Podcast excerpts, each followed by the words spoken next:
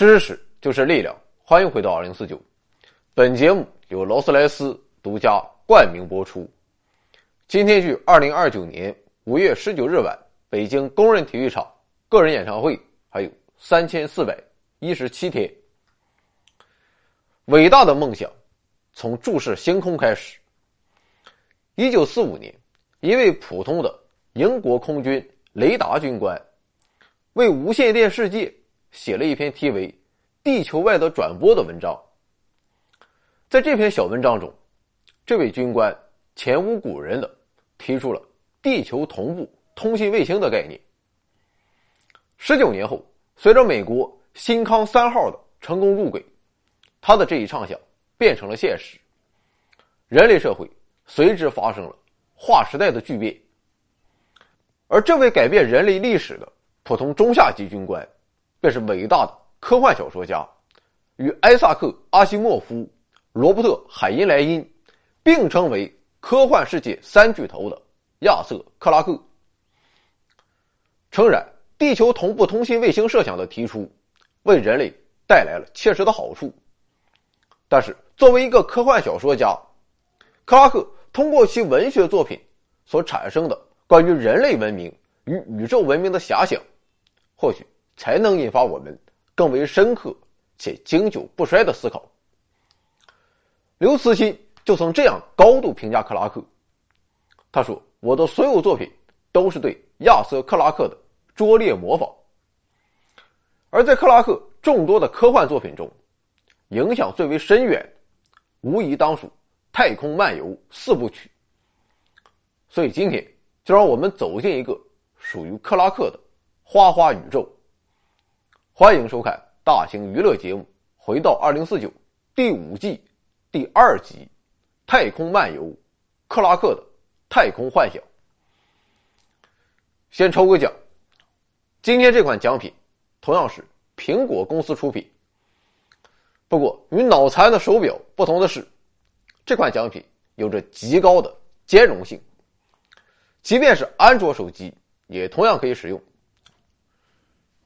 这便是苹果最新一代蓝牙耳机 AirPods Pro。相比于前两代苹果蓝牙耳机，这一款具备主动降噪功能。我没有试用过，但据说这是现今市面上最好的具备主动降噪功能的蓝牙耳机。卖给我耳机的小妹儿介绍说。戴上这款耳机，火车从你身边经过，你都不知道。所以中奖的老板戴耳机的时候，一定要留心周围环境，别叫人骂了都不知道。想要幸运的获得这份属于自己的宁静，四块九毛钱，各位老板不妨碰碰运气。感谢老板们对我的慷慨施舍，中奖结果将在明天的微信推送中公布。一定不要忘记备注微信或电话。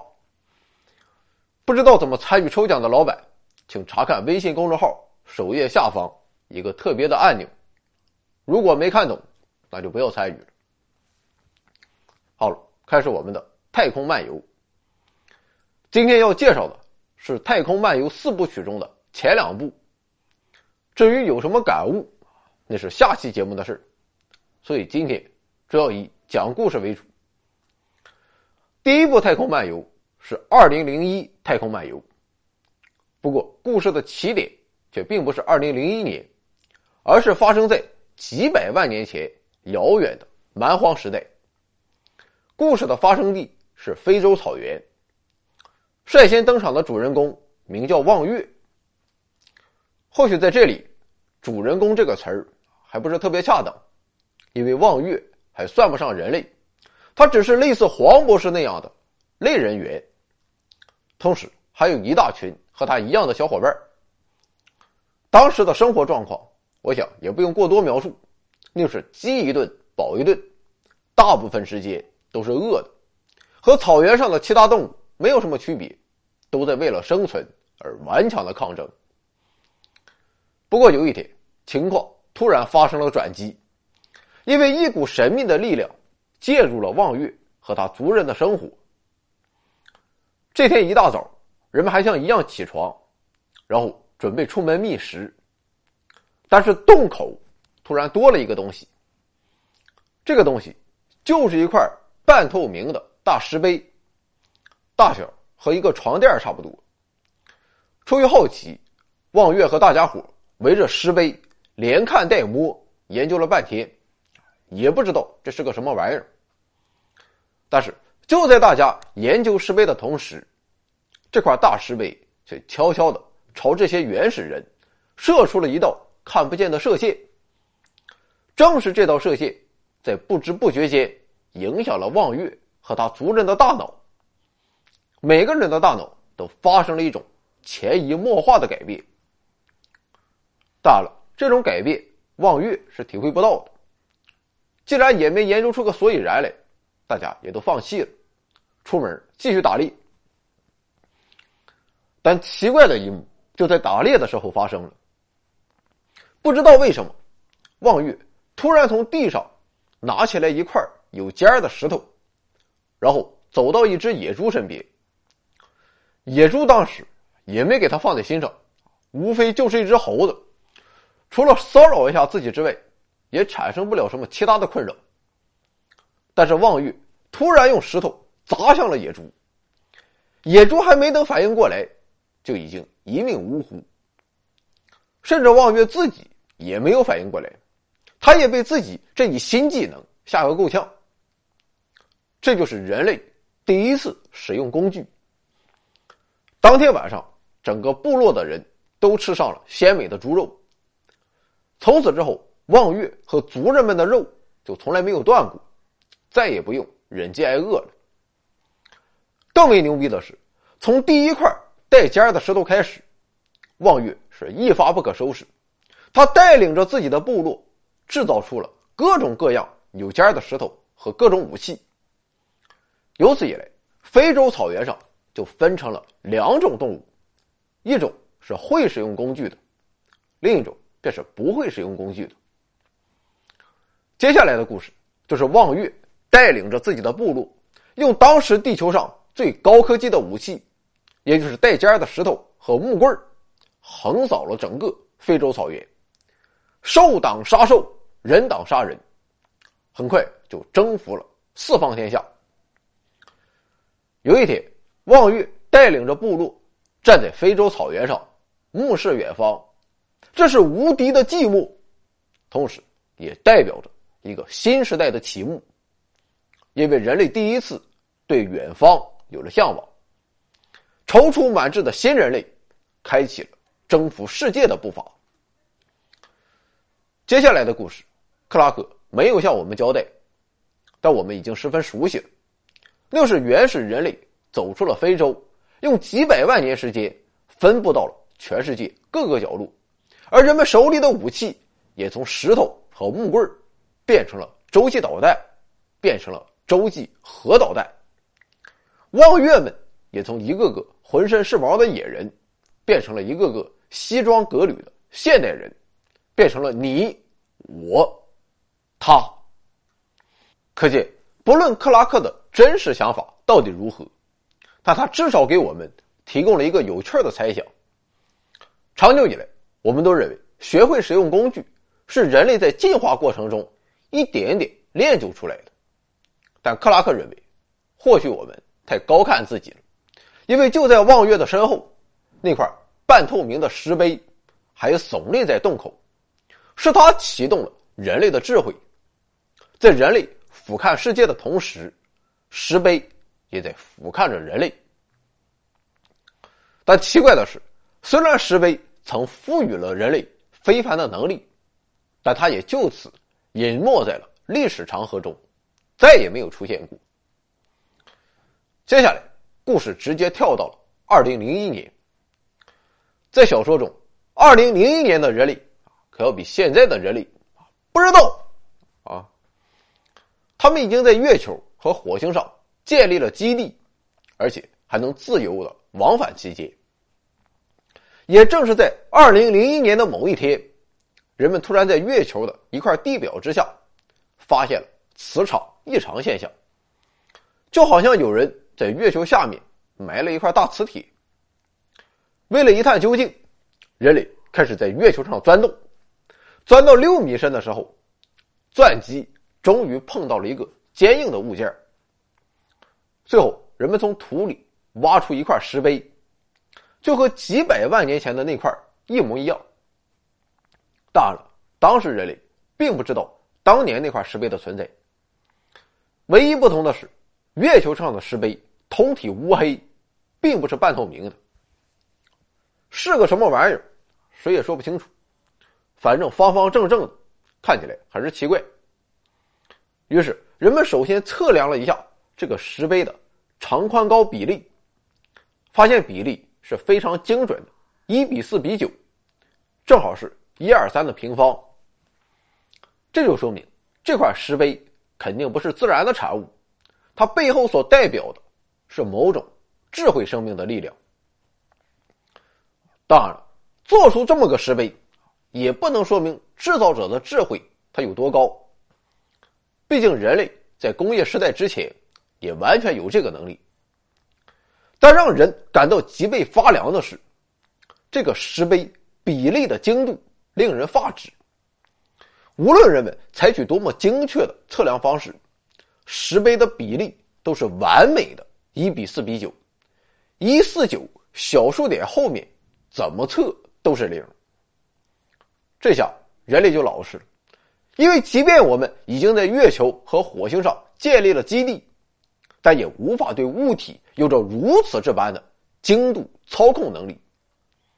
毫无疑问，这块石碑就是一种智慧生命在通过这样一种简单至极的方式，向我们炫耀着它的文明程度。那么，这个破石碑它是怎么做的呢？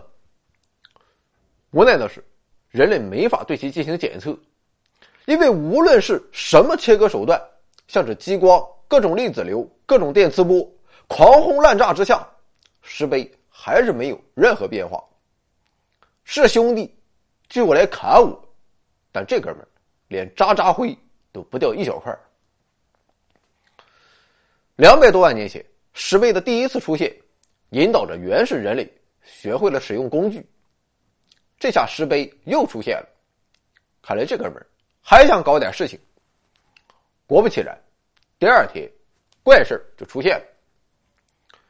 石碑刚被挖出来的时候，是月球上的黑夜。第二天，当阳光照射到石碑上时，石碑立马就飞出一道电磁波。循着电磁波的方向，人们在土卫八上发现了一个亮点。而石碑在发出这道电磁波之后，又一动不动，没有了生气。你别看。已经二百多万年过去了，但人类的尿性那是一点没变，那就是对未知，甭管这个未知是否蕴藏着巨大的危险，人类都充满了好奇。于是，经过两年时间的准备，二零零三年，人类派出了代表，搭乘着 NASA 新研制出来的“发现号”宇宙飞船，前去土卫八一探究竟。发现号上一共载着五名宇航员，其中三位一上船就进入了冬眠状态，开始睡觉，而另外两个哥们儿则是全程清醒。这哥俩一个名叫鲍曼，另一位叫普尔。同时，为了让宇航员可以安心工作，NASA 没有对宇航员说出实情，就说要去土卫八上执行一项任务，去了就有人安排了。而整个飞船上唯一知道事实真相的，是一台名叫哈尔九千的人工智能机器人。这哥们没有具体的形态，他通过发现号上的电脑，遍布于整个飞船之上。土卫八也没有多远，按理说眼睛一闭一睁那就到了，但意外状况还是出现了。当飞船飞到一半时，有一天哈尔九千突然报警。说船上一个非常重要的通讯装置坏了，飞船和地球的联系即将中断。没想到话音一落，信号还真的断了。这下鲍曼和普尔就不免慌了，于是普尔就出舱修理。但他刚走到飞船外部，就被一个飞船零件直接撞死了。普尔就这样不明不白的成为了本次任务的第一个牺牲者。身在舱内的鲍曼也无能为力，但他看到了整个事情的发生经过，他的直觉告诉他，事情有点蹊跷。一个仪器在外太空直勾勾的奔着人而去，应该不会是一场意外。同时，鲍曼也越发强烈的感觉到，哈尔九千这哥们儿和自己说话的时候，总是有点阴阳怪气。虽然说不清楚哪里不对劲儿，但就是不对劲儿。于是，鲍曼试探性的问了哈尔九千一句：“要不要把另外三名宇航员给叫醒？”没想到哈尔直接说：“不用叫，我不同意。”这下鲍曼就明白了，哈尔九千这哥们儿居然叛变了，因为本来哈尔是没有任何决策权的，但现在他竟然敢违抗人类的命令，这明显是翅膀硬。可见，不论是仪器的坏掉，还是普尔的死，其实都是哈尔九千搞的鬼。不过此时，鲍曼十分清楚，他不能和哈尔硬碰硬，因为哈尔掌握着飞船所有电子元件的控制权。如果硬碰硬，自己离死也就不远了。于是，鲍曼打算自己先偷偷的唤醒另外三名宇航员，给自己增加一点盟友。但是，宇航员从冬眠里醒来是需要一个五分钟的过程。所以还是被哈尔发现。这下哈尔是彻底恼了，这哥们儿狗急跳墙，竟然直接打开了飞船上两道气压门，试图把所有的宇航员全都干掉。鲍曼心里清楚，留给自己的时间不多了，十五秒之后，飞船就会变成一个彻底的真空环境。于是他急中生智，飞快给自己找了一件。宇航服套上，然后冲到飞船的机房，开始疯狂的破坏飞船上的计算机系统。一开始，哈尔还假模假样的撇清自己，但后来这哥们就服软了，开始向鲍曼求饶。但鲍曼可不管这一套，就是一顿干。终于，哈尔彻底死机了。一切发生的都太突然了。原来齐装满员的发现号，现在在空荡荡的宇宙空间中，只留下了普尔和其他三个宇航员的尸体，一台死机的电脑，还有一个孤独的鲍曼。那三位冬眠的哥们儿也真是倒霉，酱油打的太彻底了。那么哈尔他为什么会叛变呢？这事在《二零零一太空漫游》中没有交代。不过第二步。就告诉我们答案。其实原因很简单，那是哈尔产生了独立的自我意识，而之所以会如此，也不是没有来由。这是因为哈尔发现，在本次任务中，所有宇航员都有回地球的计划，唯独自己没有。为了不让自己死在冰冷土卫八上，哈尔决定造反。造反的方式也很简单。就是不断的捣乱，让任务一直进行下去，这样自己就不用死了。当然，在这里，克拉克只是开了一个关于人工智能的脑洞，事实上与小说的主题没有多大关系。我们再回到故事的主线中，在平息了哈尔的叛乱之后，虽然一切都发生了改变，但鲍曼还是决定完成自己的任务。他先是恢复了飞船的重力、温度和气压，然后向 NASA 指挥中心打报告，说哈尔九千把普尔干死了，自己又把哈尔九千干死了。干死哈尔九千的时候，连带着另外三名冬眠的哥们儿也被干死了。事儿就是这么个事儿，你们搞的破电脑太不靠谱了。接下来，哥们儿准备自己去土卫八了。看到事情发展到这一步，NASA 也决定不再向鲍曼隐瞒事情真相。他们告诉鲍曼：“你此次前去土卫八的任务，是去查看一个神秘的亮点。这个亮点是月球上的一块大石碑搞出来的。目前人们还不清楚这个亮点它是什么，但背后肯定有超级智慧生命的操纵。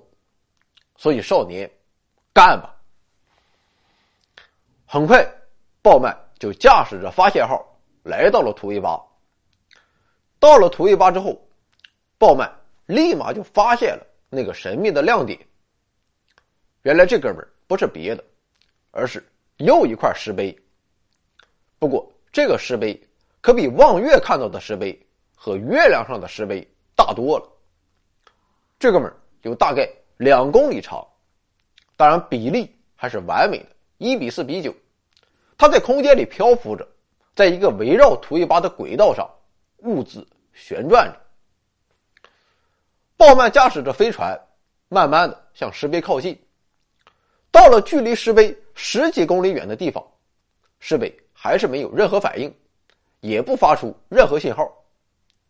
于是鲍曼开始对着石碑一通操作，发射各种信号、无线电波、各种信息，反正能用上的手段全都用上，就差冲他尿尿了。但是不论做什么，石碑就是没有反应。无奈之下，鲍曼决定。再靠近一点，这下他也豁出去了。他把发现号留在了轨道上，自己开着一艘小型飞船朝石碑飞了过去。就在鲍曼飞到石碑正上方的时候，石碑突然有了反应。小说中描写到，说石碑醒了，原因就是这哥们从通体乌黑突然变成半透明了。就和望月当年看到的那个石碑一模一样。这下鲍曼就更好奇了，于是他一边向地球汇报，一边继续靠近石碑。地球这边也很是紧张，仿佛谜底的揭开就在下一秒了。但是突然之间，鲍曼的声音中断了。过了几分钟后，鲍曼又突然出声了。这哥们只说了一句话。我的老天爷，这儿全是星星。然后通讯就彻底中断了，而这也是鲍曼留给这个世界的最后一句话。从此之后，在地球这边就不知道发生了什么了。那么，到底发生了什么呢？要想知道事情的真相，我们就得把视角切回到鲍曼这一边。原来。信号之所以中断了，是因为鲍曼突然被石碑吸了进去。整个过程，鲍曼根本无法反抗，所以他打算好好享受。被吸进去之后，鲍曼才发现，原来这根本不是一个石碑，而是一扇通往另一个世界的门。而在进门的一瞬间，鲍曼看见门的另一边是一个布满了星星的夜空。所以他才说了刚才那句话。接下来，鲍曼进入了短暂的无意识状态，而等到他再度睁开眼睛的时候，发现自己飘在一片纯白色的世界中。虽然自己还在飞船里，但飞船下方却分明有着大地。也不知道飘了有多久，慢慢的，周围的场景开始发生变化。鲍曼身边出现了各种颜色的斑块，还有各种扭曲的形状，一切都仿佛游戏中的幻境。再之后，周围的场景又变成了一片红色，可能是要过年了。后来，鲍曼感觉到飞船在慢慢下降，又不知道过了多久，周围的红光慢慢消失了，砰的一下，飞船降落到了什么东西上了。鲍曼从飞船的窗口往外一看，这下彻底惊呆了。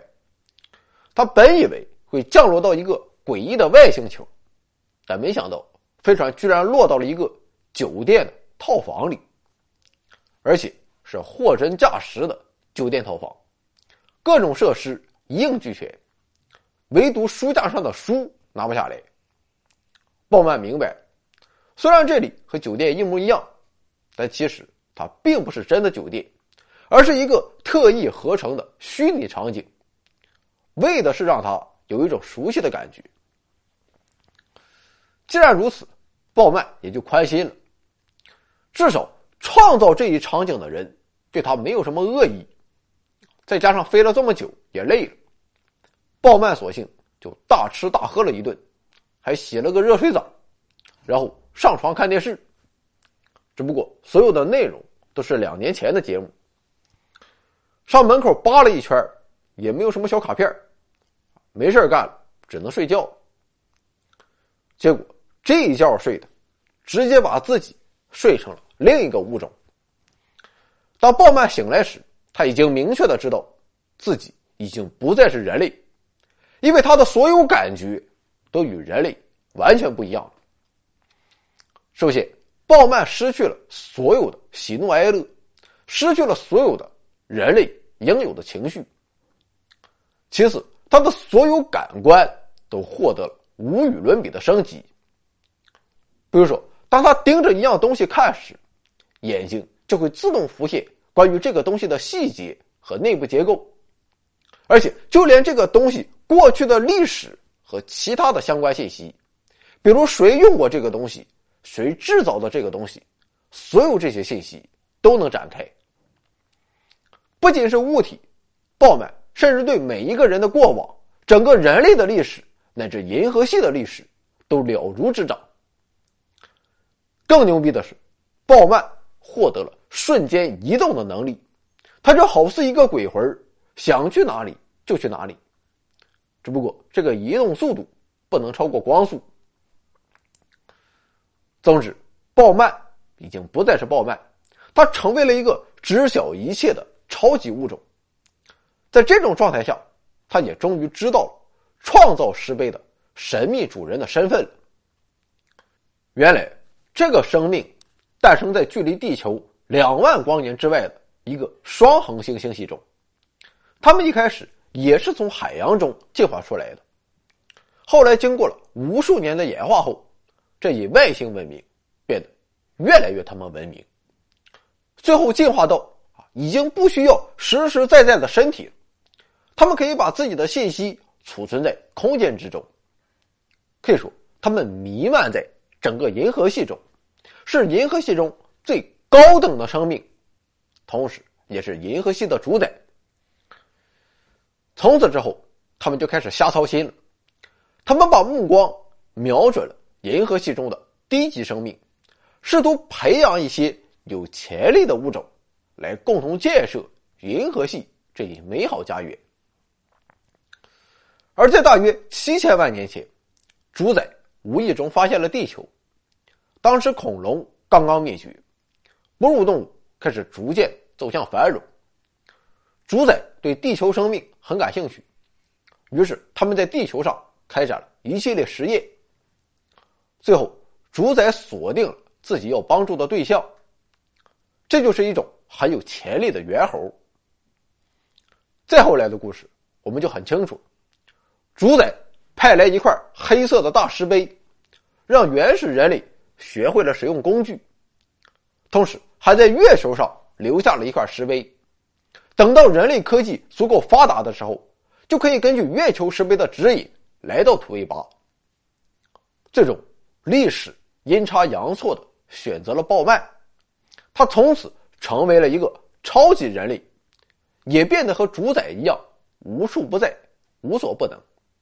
成为了主宰在人类世界的代言人与信使，同时也是人类的监护人。接下来，在鲍曼的连接下，一个更为广阔的宇宙格局将在人类面前展开。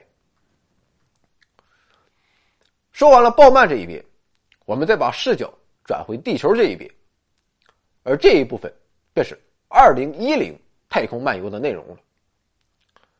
由于鲍曼的无故失踪和四名宇航员殒命太空，NASA 终止了太空探索计划。不过，还有人不死心。这就是在小说中还没有解体的苏联。苏联人找到美国人说：“咱哥俩合伙再造一艘飞船。”名字就叫发现二号。咱去把发现号的数据给取回来，然后共享数据，一起做研究。这事儿要是成了，咱哥俩就真正是唯二的超级强国了。看哪个小弟以后还敢叫板？美国人想了想，也没毛病。于是，美国便派出弗洛伊德博士前去执行这次任务。这里需要注意的是，在二零零一《太空漫游》出版后，华纳兄弟在一九六八年就将其改成了电影。要知道，此时二零一零《太空漫游》还没有出版。由于导演库布里克在电影中把土卫八的设定改成了土星，加之电影的影响力非常之大，所以后来克拉克索性在二零一零《太空漫游》中也把土卫八改成了土星。不过这不重要，不要在意这些细节。二零一零年，发现二号开始飞向木星。这次木星之旅主要有三个任务：一是把发现号的数据给取回来；二是把哈尔九千那哥们给找回来，看看他到底抽了什么风；三是弄清楚鲍曼到底去哪了。一路上也没有什么大事发生，无非就是克拉克在凑合字数，希望可以多拿点稿费。不过就在飞船即将进入木星轨道的时候。怪事出现了，发现二号突然收到了一个信号，信号是从木卫二发出的，而发送信号的竟然是我们中国人。这个中国人说：“我是中国人，张博士，我现在在木卫二，我们的飞船钱学森号在三个小时前遭到了木卫二神秘生物的袭击，我的飞船报废了。”我是唯一的幸存者。听完之后，美帝国主义和苏修首先想到的不是救人，而是纳闷他们想，我们俩超级大国合伙，也才好不容易搞出来个发现二号，中国人怎么就能捷足先登？咱俩还在这做梦吊打其他小弟，没想到其他小弟正在发大财。老李。这是挂不住。那么，为什么在这场竞赛中，我们中国人可以占得先机呢？原因很简单，那就是我们有着大无畏的英雄主义。相比于畏首畏尾的美帝与苏修，咱们就是干。所以，抱着一种伟大的视死如归的献身精神，钱学森号只带了单程的燃料，也就是说，这艘飞船。压根儿就没有打算回去，少了这么多燃料，飞船的设计难度自然就会下降很多。于是中国人率先奔向了木星，准备抢先拿到发现号上的数据资料，一举打破美苏争霸的世界格局，为世界和平做出新的贡献。而钱学森号之所以跑到了土卫二上，其实是为了补充水源。但没想到遭到了不明生物的袭击。据张博士的描述，木卫二巨大的冰层突然裂开了，然后从里面爬出一种黑色的动物，样子有点像一丛会爬的水草。看来是遭遇了禁婆。这只动物把整艘钱学森号都给包了起来，一下就给干碎了。由于木卫二表面温度低至零下一百六十度，再加之几乎真空的环境，所以飞船一裂开，船员们马上全部牺牲了。只有张博士及时穿上了宇航服，才勉强活了下来。罢了，张博士深知，这样一来，别说回不去地球，就连木星都去不成了。所幸能干一点是一点，能为祖国贡献一点是一点。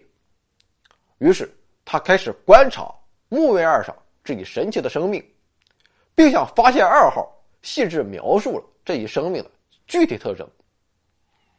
而在生命的最后，张博士向美苏宇航员提出了两个令人肃然起敬的请求：一是希望人类以后再到木卫二的时候，可以把钱学森号的残骸和自己同事的遗体运回地球安葬；二是希望能用自己的名字命名这种奇怪的生命。其实，在这里，我们还是能看出来，这是克拉克还是在凑合字数，同时开一个关于木卫二生命的脑洞。毕竟，在上世纪七八十年代，人们普遍认为木卫二是最有可能诞生生命星球之一。我们再回到发现二号这一边，他们虽然收到了张博士的信息，但也知道自己并没有能力去救他。于是，在一番哀悼之后，他们只能继续向木星前进。最终，他们顺利的发现了那块石碑。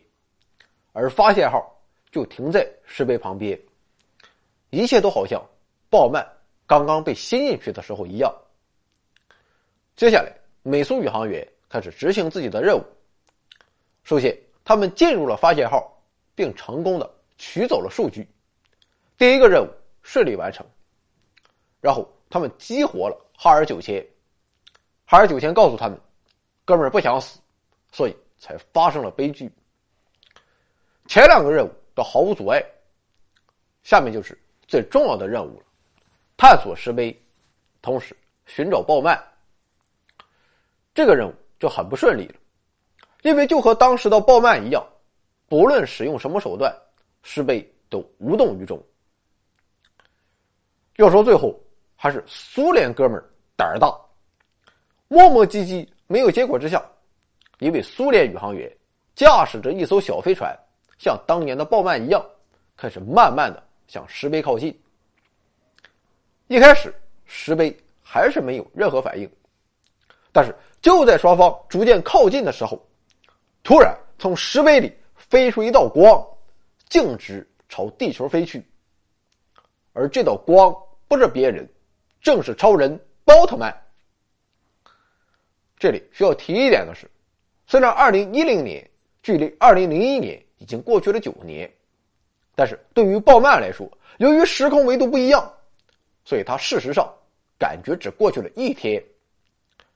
也就是说，超人鲍曼的首次登场，正好就被这个苏联宇航员给看到了。那么，鲍曼着急忙慌，他这是去干什么呢？答案是拯救地球。由于此时人类世界尚处于冷战的对峙状态。所以，战争阴影总是笼罩在地球之上。而就在这一天，一个二傻子居然发射了一颗核导弹。不过，发射这颗导弹的二傻子是谁？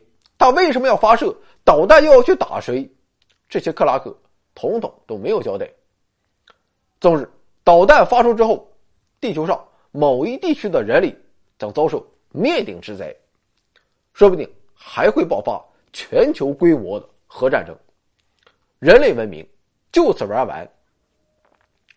当然了，这种行为是逃不过鲍曼眼睛的，于是他以光速飞向地球，然后直接在平流层把这个核弹给引爆了，就此拯救了人类。干完这件大事之后，鲍曼又在地球上做了三件事一是回了一趟老家。二是看望了一下自己的老母亲，还给老母亲梳了梳头。最后一件事是看看他媳妇，结果还是不爽。原来这么多年过去了，他媳妇儿早就改嫁了。鲍曼通过电视屏幕出现在媳妇儿面前，上来就问了一个尖锐的问题：“孩子是不是我的？”他媳妇儿自然是吓一跳。然后告诉鲍曼，孩子是你的，你放心，该干啥干啥去吧。听到这个回答之后，鲍曼点点头，然后说了一些保重的话，就离开了。但讽刺的是，鲍曼一走，现任男人就回来了，看见自己老婆六神无主，就问他发生了什么事鲍曼老婆对现任丈夫说：“我刚才对一个鬼魂。”撒了谎，这就有意思了。这个孩子他到底是谁的呢？我估计也只有两个人知道，一个是鲍曼老婆自己，另一个就是鲍曼，因为鲍曼毕竟全知全能，或许他就是想看看自己妻子是不是在撒谎，是不是撒谎，这我们就不知道了。其实书看到这儿，很多人都觉得克拉克太墨迹了，鲍曼那都是超人了，还整这个儿女情长，实在没意思。不过，也正是鲍曼的这种性格，在后来派上了大用场。这个我们以后再说。而在地球上办完事之后，鲍曼又嗷一下回到了木星轨道。这次他要拯救发现二号，因为此时发现二号上的船员们还并不知道自己已经陷入了巨大的危险之中。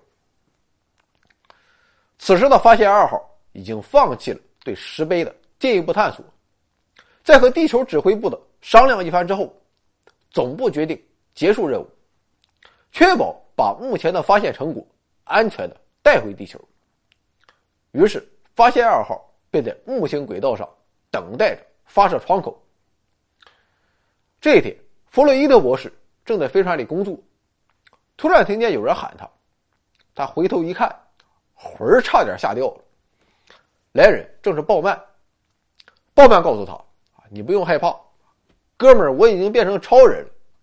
你现在看到的不是真的我，而是我用宇宙尘埃和粒子拼凑出来的。而我的声音，则是我操控飞船上的电子信号模拟出来的。具体的你也不用了解太多，我也不能说太多，只要记住一点就行了，就是你必须想尽一切办法。”确保飞船在十五天之内离开木星轨道，否则后果自负。如果一切顺利的话，我还会向你们发出一条消息。说完，鲍曼就消失了。听到这番告诫之后，弗洛伊德立马冲到了舰长室报告情况。舰长的反应很正常，这他妈不扯淡吗？而且，就算我相信你的鬼话，哥们儿，我也做不到啊。因为如果不等到发射窗口的话，发现二号的燃料根本不够用，所以你还是消停点吧。等回地球了，我一定花钱给您找个好大夫。但是就在此时，苏联宇航员发现了异常，就是石碑突然消失了。之后，船员们又在木星上发现了一个小黑点，而且这个小黑点还得一点点变大，但是。看不清楚具体是什么。看到这一情况，舰长也慌了。看来弗洛伊德并没有在说胡话。于是舰长决定马上撤退，回家搂自己媳妇儿或别人媳妇儿睡觉。那么燃料不够怎么办呢？简单，把发现号和发现二号给绑一起，变成一艘飞船飞回去。就在捆绑工作进行之时。木星里的黑点也在不断变大。慢慢的，人们终于看清楚了，原来在这个黑点里面是无数个石碑挤在一起，所有石碑都是一比四比九的比例，密密麻麻，就像一窝蚂蚁。可以想象，有密集恐惧症的人此时的心理阴影面积，怕是要覆盖整个银河系了。就算没有密集恐惧症。看到这个场景，吓尿了也算正常。虽然人们不知道这些鸟示威要干什么，但有一点可以确定，就是照这个速度变大下去，不到十五天，木星就全黑了。在此之后会发生什么，人们就不知道了，但估计不是什么好事于是人们开始全力加快进度，最终。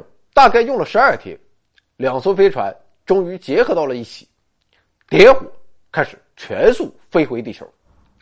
飞出一段安全距离之后，身后的木星突然发出巨大亮光，木星发生了一场巨大的爆炸。就此，木星变成了一颗持续燃烧的大火球。回到地球后，人们终于认识到，木星变成了又一个太阳。好在这颗新太阳的出现，并没有威胁到地球的存在。而就在木星变成恒星之后，全体地球人收到了一条电磁波信号，信息只有两句话：太阳系的所有这些星球都属于你们，除了木卫二，不要企图在木卫二上登陆。通过这次群发消息，地球人知道了主宰的存在。这下妥了，以后在太阳系里玩，就更加可以肆无忌惮。不过同时，木卫二也变得愈发神秘起来，而钱学森号上的中国宇航员也成为了最后一波登陆木卫二的人类。至于两颗太阳对地球的影响，克拉克并没有过多的展开。但最明显的变化就是，从此地球上没有了黑夜。关于这一点，我想各位老板不妨脑洞大开，畅想一下，人类社会与地球都会产生哪些变化？那么问题就来了，主宰为什么要点燃木星呢？其实原因很简单，那就是他们认为木卫二上的生命很有意思，也是。可造之材，但无奈木卫二太冷，缺乏能量，于是主宰为其点燃了木星。同时，主宰也深知人类的尿性，所以警告人类不得插手木卫二。要我说，主宰可不太地道，你不让我们碰这没有问题，但好歹告诉我们碰了会有什么结果也好。但主宰。却并没有传递给人类这一信息。那么，以人类怪异且稍有扭曲的性格，真的就能这么听话吗？恐怕未必。在今后的岁月中，人类还会做出什么妖？整个宇宙还会呈现给我们怎样的丰富与辽阔的？欲知后事如何，且听下周分解。